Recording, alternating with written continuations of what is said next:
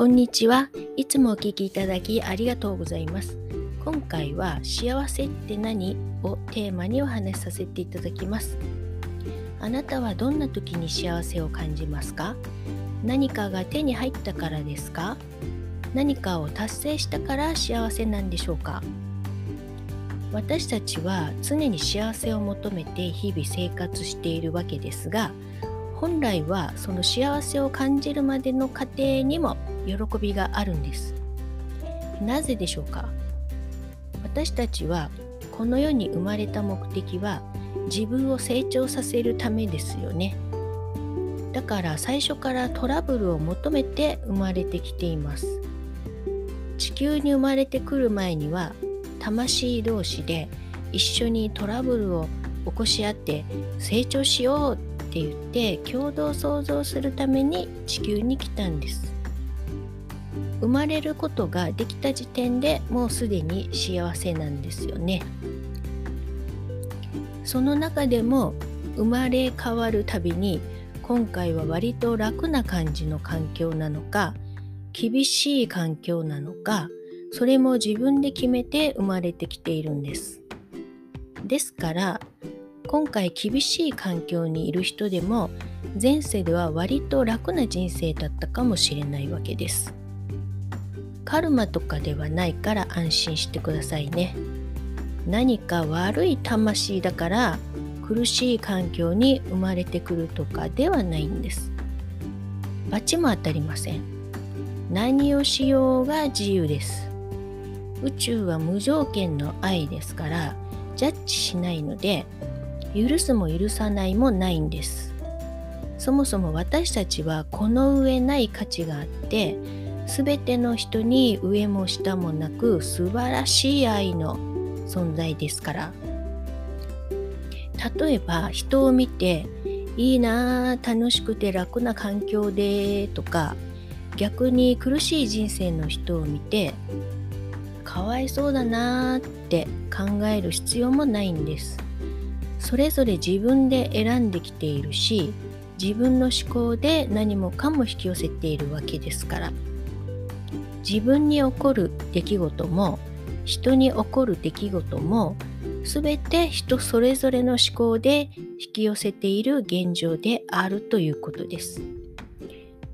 なので誰かのせいでもなくただ人それぞれの思考の結果で何もかも引き寄せて体験しているだけです。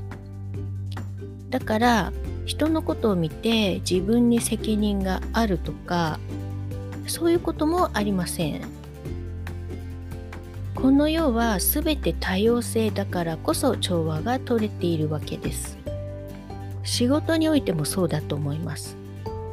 自分なら嫌な仕事だなと思うことでもその仕事をやっている人にとってはそれが好きでやっていたりすることもありますよね。そのようにいろんな人がいろんな価値観を持っているからこの世は調和が取れているんです。トラブルがあるからこそそれを解消するために解決策を誰かが考えてくれて私たちの生活はどんどん豊かになっているんですよね。トラブルがあるからこそ私たちは成長できるしまたさらに成長を求めてトラブルを永遠に体験するようになっているんですそうしているうちにどんどんいろんなことができるようになって進化していますよね。過去の嫌な出来事も私たちは自然に乗り越えてきています。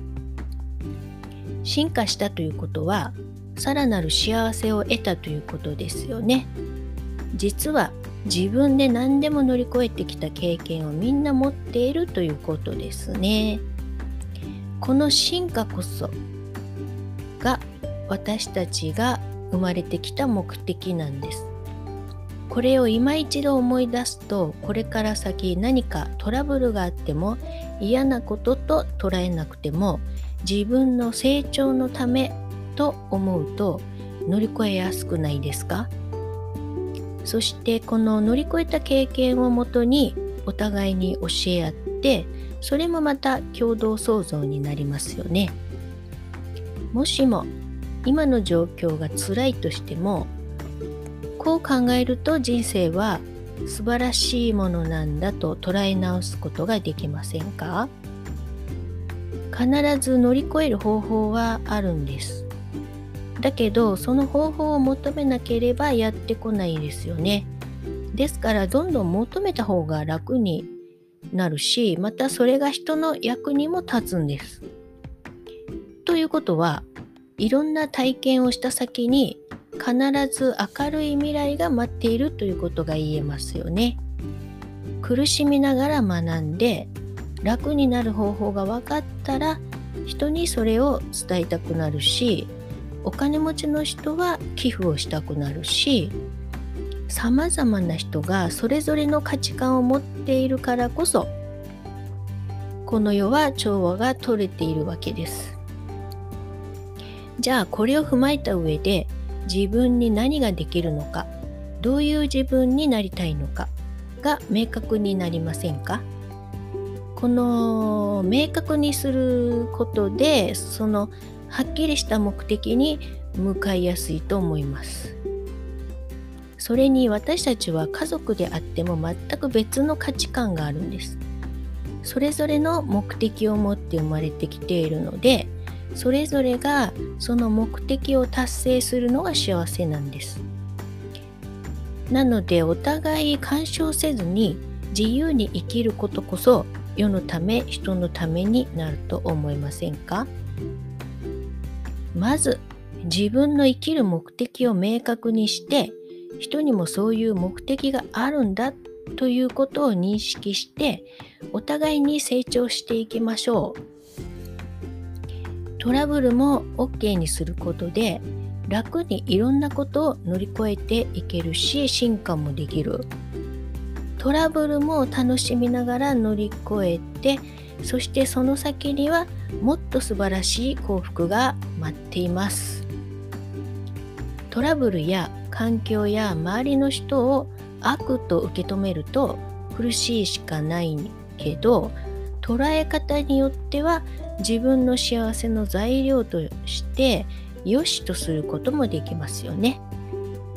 これで今のストレスが少し和らぎませんか？生まれてきた目的がそれぞれあるんですよね。もし今辛い状況であっても必ず自分次第で人生を良くしていけますので何でも諦めずになりたい自分を目標にしていると必ずそのなりたい自分に必要なことが引き寄せられてきます。自分の求めるものを明確にすることが大事です。諦めると諦めたままの人生が続くし求めたらその求めた通りの人生になりますよ。自分の中のカーナビに内なる本当の自分ソースに自分の行きたい目的地をきちんと伝えてください。その目的地に必ず到達するように導いてくれます。嫌なことと感じることでも捉え方を変えて良い側面を探してみてください何でも必ず良い面が含まれています何でも全部相対的ですよね。悪い面だけではないです。良い面にもフォーカスすると楽になるし、喜びを感じることもできます。そういうふうな捉え方をしていると、ポジティブな気持ちになって、ソースと調和するからどんどん良い方向に導かれるようになります。何でも楽しみながらやる気持ちを持つと決めてみてください。そして失敗してもその度に成長していますので絶対に自分を責めたり反省しなくていいんです。失敗万歳。失敗素晴らしい。失敗するからそこから願望が生まれてまたソースにその願望が受け止められていますから良いことです。私も日々失敗しています。いや過去はめちゃくちゃすごい失敗していますから。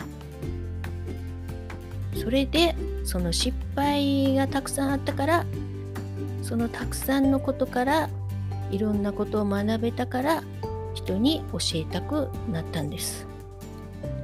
失敗がなければ成長もなくて喜びもないんです。失敗したらおめでとう。そう思うと人にも失敗おめでとうと応援してあげられますから大丈夫です。そしてその失敗も人の役に立ってますから。完璧を目指さなくていいんです。私たちには完璧とかないんです。何でもどうでもいいんです。自分の考えることすることすべて OK です。自分をもっともっと許して自分に優しくした方がいいです。自分に厳しいと当然人にも厳しくなります。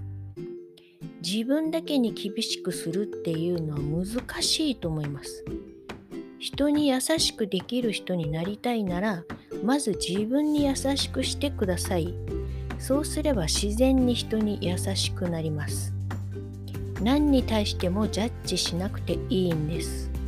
よしあしを判断するから苦しくなるし不機嫌になって顔で笑っていても不機嫌波動は必ず人に伝わるんです。不機嫌な人には近寄りたくないです。仕事もうまくいきません。人を助けることもできません。まず自分が上機嫌な人になることを目指しましょう。ここまで聞いていただきありがとうございました。何かちょっとでも参考になることがありましたら嬉しく思います。よかったらまたお会いいたしましょう。